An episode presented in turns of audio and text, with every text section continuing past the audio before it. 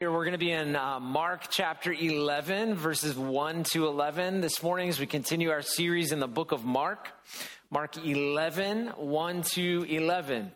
Uh, so you will recognize this if you've been in church at, for any length of time. You'll recognize this is the Palm Sunday passage, but this is not Palm Sunday. Everybody, it's not Palm Sunday but it's what comes next. And so we're going to take a look at it in light of uh, the entire book of Mark. And I'd like to title the message today, Making Our Messiah. And I want to share a story with you just to sort of begin to illustrate that point. And then we're going to look at the context because I think the context is really important so that we can apply this. So uh, this week, Angela and I had one, uh, a, a unique moment.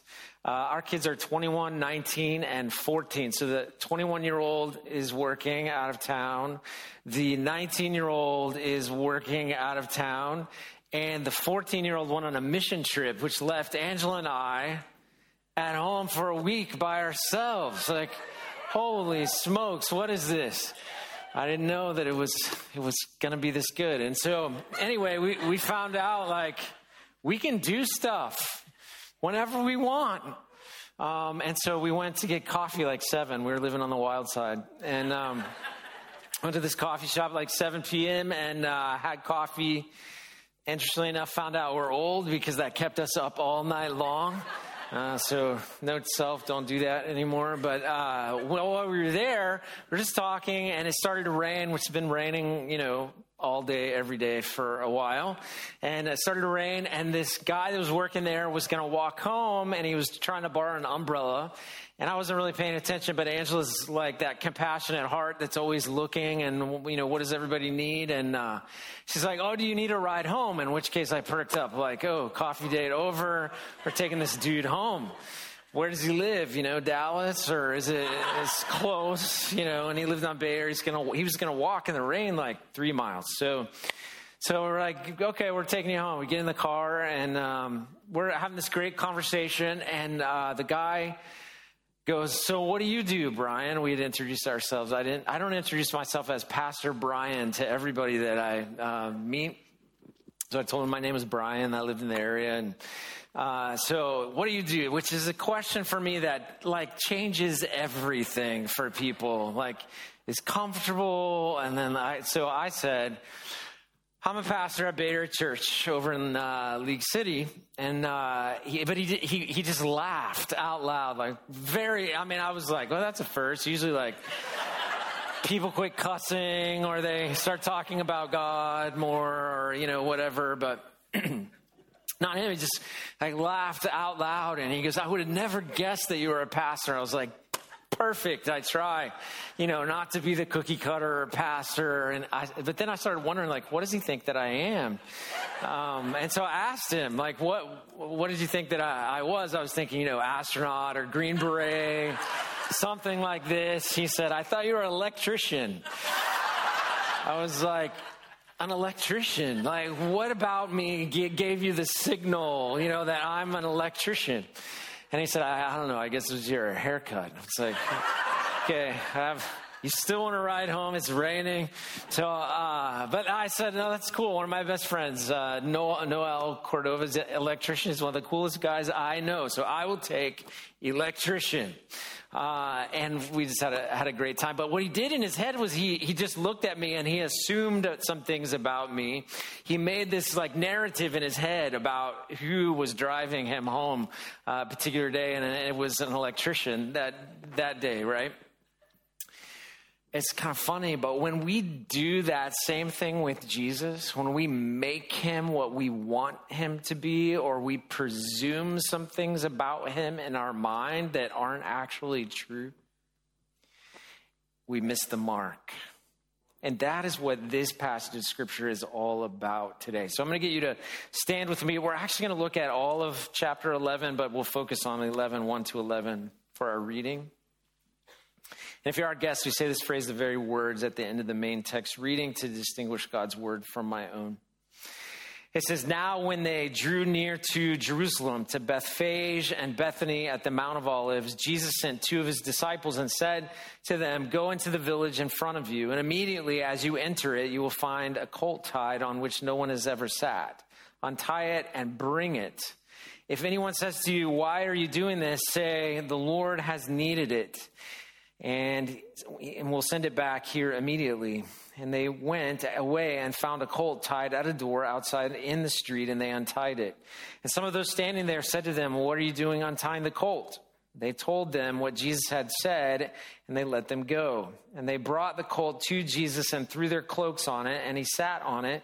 And many spread their cloaks on the road, and others spread leafy branches that they had cut from the fields. And those who went before and those who followed were shouting, Hosanna, blessed is he who comes in the name of the Lord. Blessed is the coming kingdom of our father David. Hosanna in the highest, and he entered Jerusalem and went into the temple. And when he had looked around at everything, as it was already late, he went out to Bethany with the twelve. You can be seated. So, let me give you some background so that we can understand this and our application for today. Zechariah chapter 9, verse 9, there is a famous prophecy that everyone in this time period in, in Israel, especially around Jerusalem, the Jewish people would know, have memorized, and understand, and be looking for it to be fulfilled. It says this Rejoice greatly, O daughter of Zion. Shout aloud, O daughter of Jerusalem. Behold, your king is coming to you, righteous and having salvation is he, humble and mounted on a donkey, on a colt, the foal of a donkey. So the people were looking for a Messiah that Zechariah had said will come in from the east and will be riding on a colt. They have several different prophecies to let them know this should happen around the time of Passover. So when we get to Luke chapter 11, it is the time of Passover, one of the most important Jewish feasts commanded by God in the Torah, because this is the time that the atonement of sin for all the people is going to be made by the, the, the, the, the slaughtering of lambs. So here we come to Luke chapter 11 verse 1 to 11, what we find is people gathered on the Mount of Olives outside the city of Jerusalem. That's the east side. And it's Passover, which means that the population in Jerusalem has swelled. Maybe it was like 80,000 during that time period. It's probably swelled up to 250,000 for, uh, for Passover. Um, because Rome occupies Jerusalem and all of Israel for that matter. In that time frame, it was called Palestina, renamed uh, for this Roman province, this Roman occupation. And so, because Rome occupies Israel, there is a Pax Romana, a government edict by Rome that says we keep the peace, we bring peace, and with it they bring a lot of good things, but what they don't, don't bring that the Jewish people want is their nation back. They don't want to be occupied. And so they're, they're in the first century here in Luke chapter 11, they're, they're, they're gathered on the Mount of Olives. And here comes Jesus on this unridden colt appearing to fulfill the Zechariah 9 9 prophecy. It's what they've been waiting for. Except when you, you realize every passage of scripture has a history and a politic that surrounds it. The politic of that day is the people are looking for a Messiah that is militaristic, that will overthrow Rome, that will overthrow Caesar and give them their nation back. They're looking for a militaristic Messiah. So we get in that crowd, we get a people that are doing this very thing. They are ushering in the Messiah they want. And this is what we do sometimes. We usher in the Messiah we want versus who he really is. So they're there, there, but, but if you read the passage, there's some indicators that you might not see at first glance.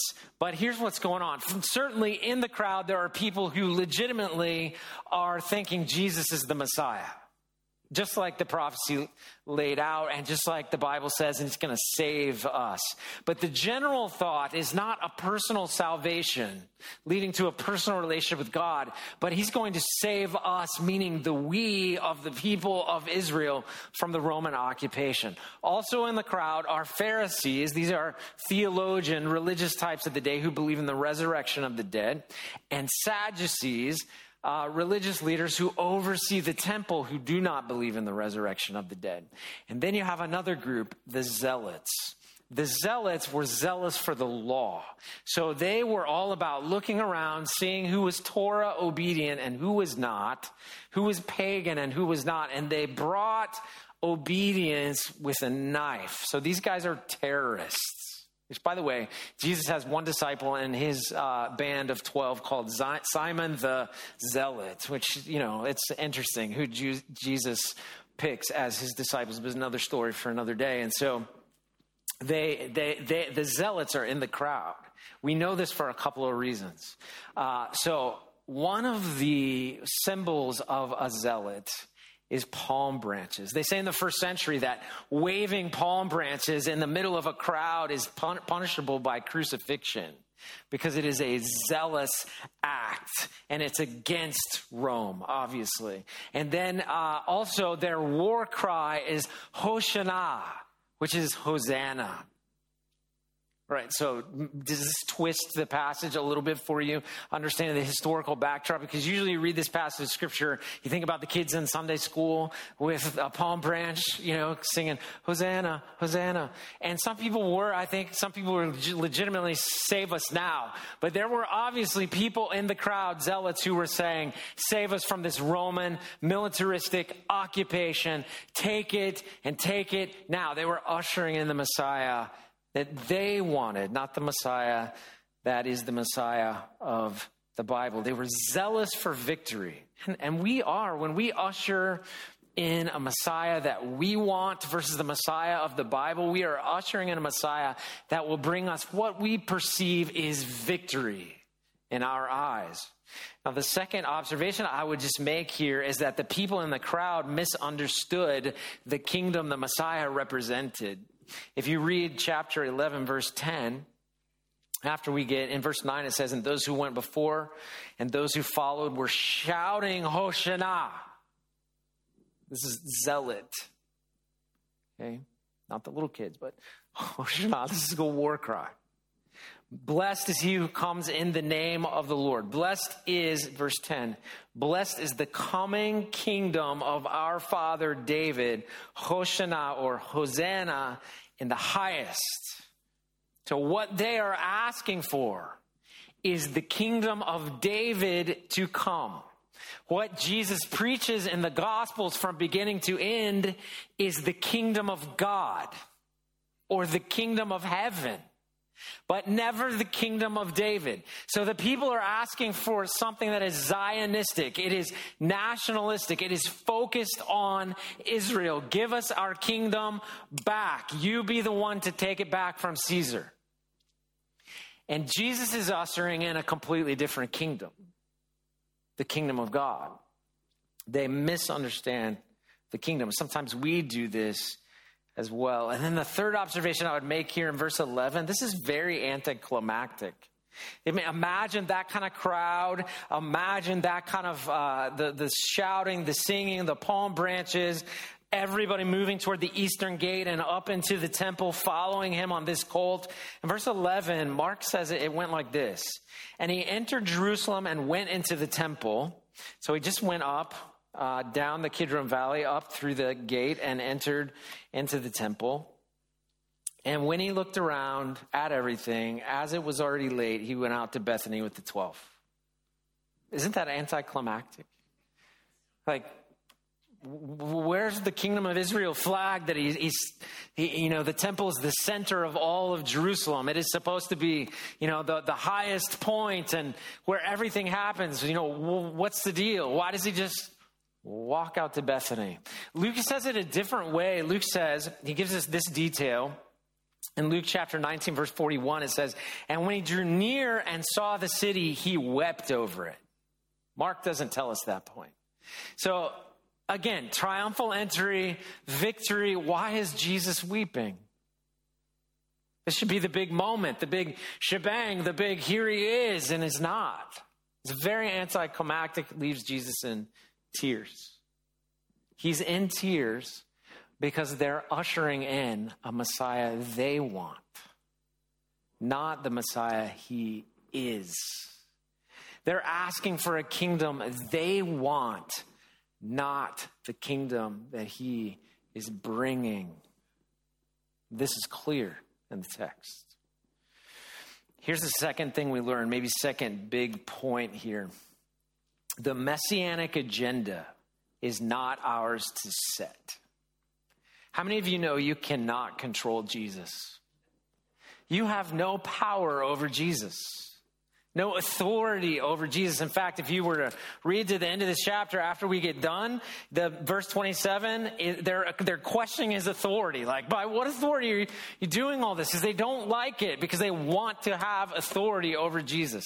They want to set the kingdom agenda. They want to set the messianic agenda. It is not ours to set. So in verse 12 and 14, we begin to see what Jesus does next after he enters the city triumphantly, and it's anticlimactic, and he goes back out to Bethany. Verse 12, here's the first thing that Jesus does on his agenda after the victor, victorious entry, triumphal entry. He curses a fig tree. I mean, nobody would have put that on the agenda for the Messiah after he rode in to overthrow Roman occupation. He curses the fig tree. Verse 12 and 14. On the following day, when they came from Bethany, he was hungry. And seeing in the distance a fig tree in leaf, he went to see if he could find anything on it. When he came to it, he found nothing but leaves, for it was not the season for figs. It's not this fig tree's fault. There's not the season for figs. And he said to it, May no one ever eat fruit from you again. And his disciples heard it. Who feels sorry for the fig tree right now? He's doing what he's supposed to do, not, not blooming yet, not bearing fruit yet. But Jesus comes to this and curses the fig tree. And uh, Mark's interesting. He gives us this little phrase twice in this, this chapter, and his disciples heard it. That means they understood it. So the fig tree is symbolic for Israel. It, it is a known symbol of Israel, not just then, but now. Uh, fig trees, if you if you want to count on anything, you can't count on everything in the land of Israel, but you can count on fig trees bearing fruit in season. And there's a lot of them. And there's going to be a lot of figs every year. But here, Jesus curses this one. And it's a symbol. The disciples heard it's a symbol. He, he's actually symbolically cursing Israel. He's saying, fruit, the fruit of my kingdom will not come from this fig tree. This is why the gospel goes out from Jerusalem, Judea, and Samaria to the outermost parts of the earth. Paul said it this way their hearts were hardened for a time. He says it in Romans chapter 9, 10, 11. Their hearts were hardened for a time so that the Gentiles, the Goyim, the me and you, could hear the good news of Jesus Christ, the gospel. And he alludes to the fact they'll be grafted back in, it'll come back around. But Jesus is making a point here. They're ushering in the wrong Messiah. They're, they want the kingdom of Israel. I'm bringing the kingdom of God, and he curses the fig tree. Here's the second thing he does. Nobody would have put this on the agenda for the Messiah verses 11, uh, chapter 11, verse 15 to 19, he cleanses the temple. It says, Now the temple is the most important place in all of Israel. It's the center of everything. In fact, to this day, if you look at security when you go to Israel, it's tight when you go to the airport. It's tighter when you get to the West Bank. You get to the Temple Mount, it's one finger on the tr- trigger tight. Why? Is the most important place in the world geographically. Why? Because of everybody's faith colliding there. This is in the most important place. The Romans have occupation of it. They're Herod's in his palace up there. Uh, and so the, there is Herod's temple there, and it is it is the most important place. But Jesus goes there with a vengeance in cleaning the temple out. Now, why? Why does he cleanse the temple? First, he curses a fig tree. The gospel is not going to spread through Israel, from Israel yet. Secondly, he cleanses the temple. Now, the temple precinct was overseen by the Sadducees. You have to understand this, the mindset of the Sadducee in the first century to get this. The Sadducees were in it for themselves. Okay, so they were Sadducees, they were religious leaders, but they were wealthy religious leaders, and they had a hunger for money. So if you look at this passage, it says, I'll just point out this one thing. Uh, verse in verse uh, 15, it says that he overturned the tables of the money changers and the seats of those who sold pigeons. Pigeons. Okay, so at Passover, everybody's coming there with a sacrifice. If you can afford it, every, every, every family's supposed to bring a lamb. If you can't afford it, do you know what you, you have to bring? A pigeon. A pigeon. So when you think about the Sadducees for a minute, they oversee the, the temple and everything that's happened there. The temple has this royal stoa, which is the Wall Street of Israel. All the commerce, money, everything, it comes through there. Inside the, the, the on the Temple Mount, in the actual building of the temple, you have the Gentile court, the people's court, uh, the, which is the Gentiles court uh, the, the court for women, the court for men, and the, the priestly court, the Holy of Holies inside, inside of that. In the Gentile court, this is where things are being bought and sold for the sacrifices of Passover. So, what happens when you buy a Coke, a Diet Coke? Let's say you go buy a Diet Coke at the Astros game. How much does it cost? Come on, it's five times more than you would pay, like if you just went to HEB, right? Same thing the Sadducees, they raise the prices because by the time you get to the, the Temple Mount, if you don't have your pigeon, you don't have your lamb, you got to have it and you got to have it now. And so they ra- raise the prices and they take all that extra money and they put it in their own pockets. We know this archaeologically because of the things that we found in the Gentile court the money and also the scales, the weighted scales, and also the location of Sadducees' homes. If you're a real estate agent, you know location, location, location means money, money, money. All the Sadducees' homes are located up and, and against the temple, the most important place on the earth. They're not just houses, they're big houses. So these guys, these Sadducees were all about the money. They were, they were in it for them, themselves. And the volume of trade that comes through at Passover is immense. And there are seven festivals in Israel but Passover is the, the biggest one. And uh, so, like, if we have the Super Bowl here in Houston, what does it mean for us economically? Money. If any city vying for the Olympics, except during a pandemic, vying for the Olympics is also looking for money and prestige. The Passover comes every year. It's going to mean lots of money coming into the place. Josephus said, uh, he's an extra biblical historian. He said, uh, in the year, in the year uh, AD 66, when uh, that was the year the temple was completed, this is after this this took place in Luke 11, a few years. There were 255,600 lambs sacrificed for Passover. 255,600 lambs. That's a lot of blood, but it's also a lot of money. And the Sadducees are raking it. And so, Jesus, when he shows up to cleanse the temple, he says, uh, as he's cleansing in verse 17, and he was teaching them and saying to them, Is it not written that my house shall be called a house of prayer for all nations? Meanwhile, you're taking money. The poor people are the ones that buy pigeons. You're stripping funds from poor, poor people to line your own pockets. And this is my house. It's supposed to be a house of prayer, not just for Sadducees and religious types like you, for all nations, all peoples, every God-fearer. And he cleanses the temple. I can imagine that day. I mean, it, it made, made people mad because it says, uh, and, it, he goes on, but you have made it a den of robbers. That's insulting. Take the religious people and tell them they're a bunch of thieves. And the chief priests and the scribes heard it, and they were seeking a way to destroy him, for they feared him because all the crowd was astonished at his teaching. So these guys that are lining their pockets are thinking to themselves, we're going to lose our economy because all these people are going to follow him because he's astonishing when he speaks. And so we're going to have to kill him. This is the heartbeat of the Sadducee, and this is why he cleanses the temple. So he curses Israel. They're looking for the wrong Messiah with the wrong kingdom. He takes the religious types that are overseeing the most important, and he says, We need to purify the kingdom of people like you.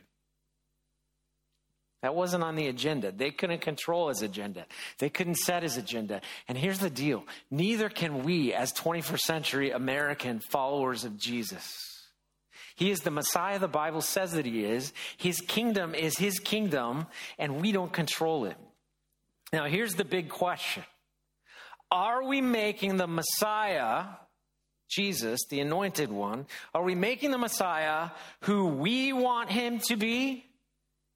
And setting his agenda for him, or are we following him as the Messiah that the Bible says that he is and walking in his kingdom agenda? Because there's two very different ways of looking at it. And if I'm generalizing for the American church in the 21st century, I'm going to say for, for many in the American church, I'm afraid generally the answer to the question is yes, we are making the Messiah who we want him to be and setting his agenda for him, as opposed to following him for who he is and living in his footsteps in his agenda. Now, how do I how do I see that? How do I here's some indicators. Um, specifically for the American church in 21st century America, we struggle knowing the difference between the kingdom of America and the kingdom of God. No one likes to hear that. Is it wrong to be a patriot? No. Is it wrong to love your country? No. Is it wrong to confuse God's agenda with an American agenda versus a kingdom agenda? Yes. Is it wrong to make Jesus an American Messiah? Yes. He's not. He has his kingdom. He's not ushering in a kingdom that is conducive with America or the culture of America. I'm for America. I'm patriotic. Don't get me wrong. But uh, primarily, we seek the kingdom of God and his righteousness. See? And so when we confuse, we sing like, God bless America with this idea that everything American is the kingdom of God. We're just wrong. And we're ushering in our own ki- kingdom. Second way we do this this is for the parents in the room, and I am one and I, I struggle with this. The prioritization of athletics or sport over faith development with our kids. We do it. The prioritization of sport over faith development. Um, let me ask you some questions. So let's, let's just get real in the room. How many of you played? Raise your hand, be loud and be proud. I'm not asking you if you're sinning, so you can, you can, you know, just, just be loud and proud. Um, how many of you played high school sports in high school? Just raise your hand. Come on. That's a lot of people. All right. How many played high school varsity sports? Raise your hand. Come on. All right. Loud and proud. Okay. How many of you started on a high school varsity team? Like you were First team, yeah, good. Okay, how many of you played in college? Raise your hand. Okay. A lot less, but we still have some college athletes. Keep them up, loud and proud. Just keep them up now. Like you played in college. Look, you worked hard. Keep your hand up there. Uh, how many of you started on a college team? Keep your hands up and just put it down when you don't apply anymore. You started on a college sports team. Okay. How many of you played pros? In the pros at, at that sport? I'm not seeing any. Anybody? None? No autographs to be had today.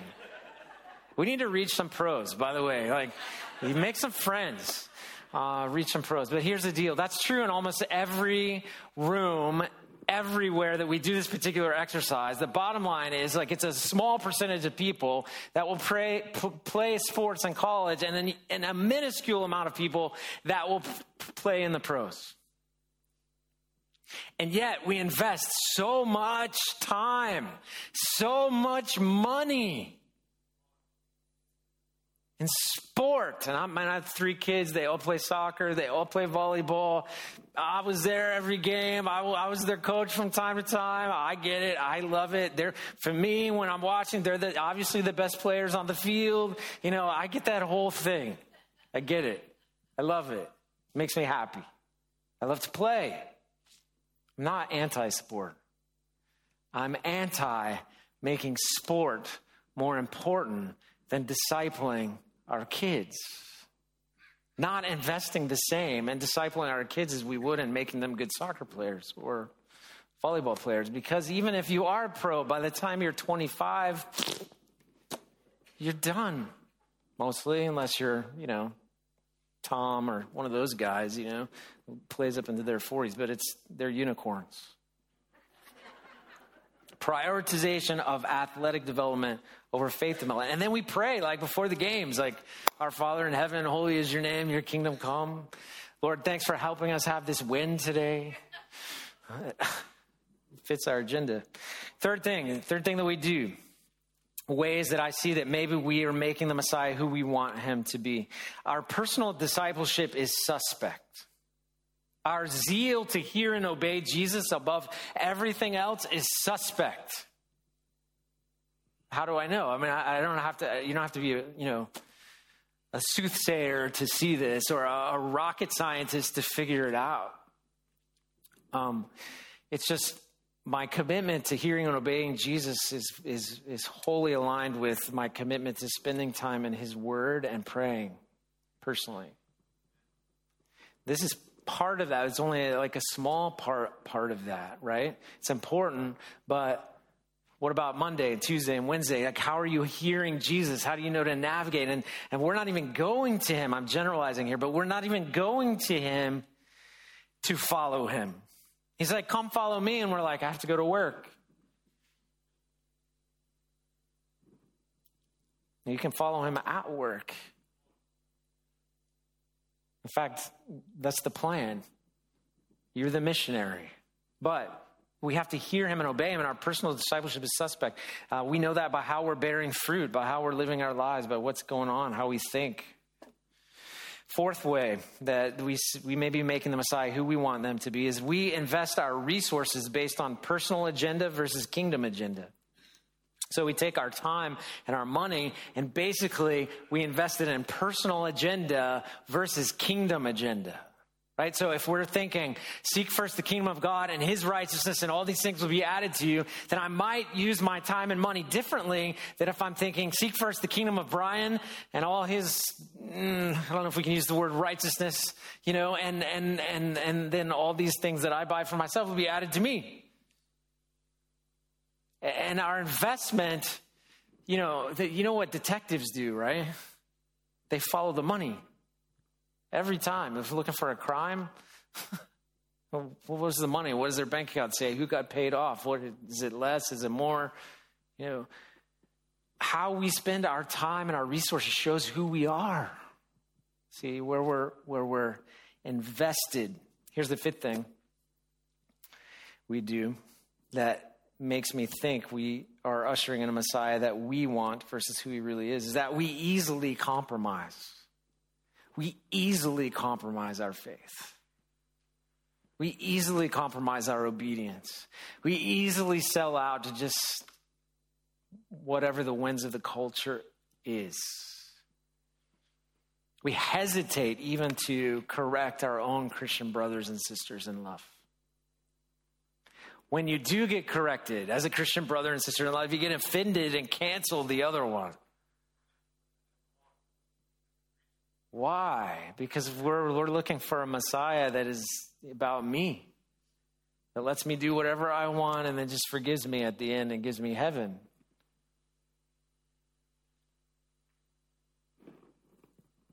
And where has this gotten us?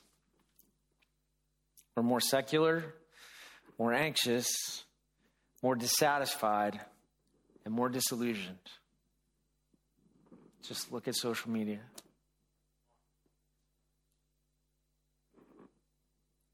So, what's our response? Let's say you were in the crowd that day in Luke chapter 11. You had a palm branch. The question is, why are you waving it? You want a militaristic Messiah or a, a Brian, a me centered Messiah that will do everything that I need him to do and let me do whatever I want? You know, they were looking for someone to overthrow Rome. Or are you thinking to yourself as you wave this branch, Hosanna, save me now. I cannot rescue myself. I needed you to go to the cross, die on a cross to save me from my sin because I am a sinner. Left on my own, to my own agenda, I will wreck every time.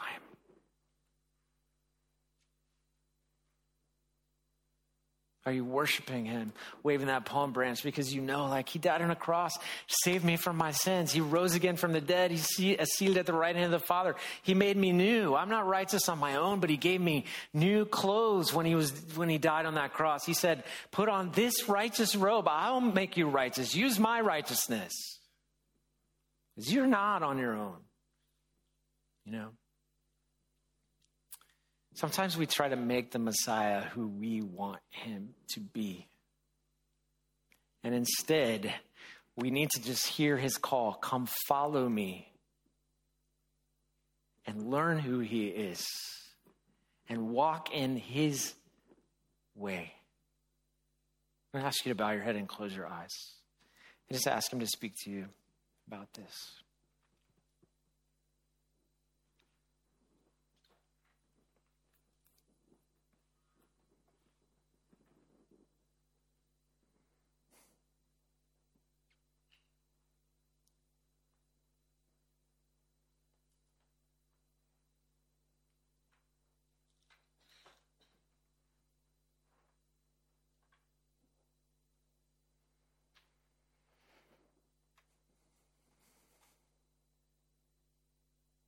Jesus, forgive us when we've tried to create you in our own image.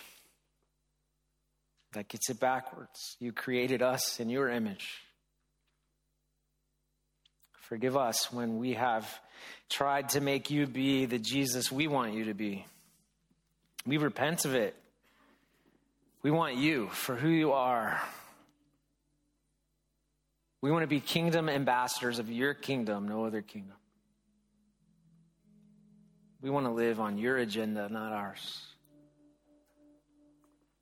So, God, by your Spirit, through the truth of this word, align our lives with you. Jesus, call us again to follow you. Give us eyes to see you and ears to hear you. Father, for people who hear this message that are um, far from you or don't know you at all, I pray that they would have learned today that there's really good news that a Messiah came. His name is Jesus. He died on a cross to save us from our sins, which have real penalty, not just in this life, but in eternity. Lead them to belief that you rose again from the dead. In that way, saving everyone who would call on your name. Bring them to salvation today. And for the church in America, God, wake us up. You are the God of revival. We just crafted you in our own image. And Lord, we lay that down. This church, all, all we can do as, as a church collectively is lay it down and repent of it and say, uh, let us follow you. Give us a heart to be in your word and to pray, to hear your voice and to obey you. We love you so much, Jesus. In Christ's name we pray. Amen.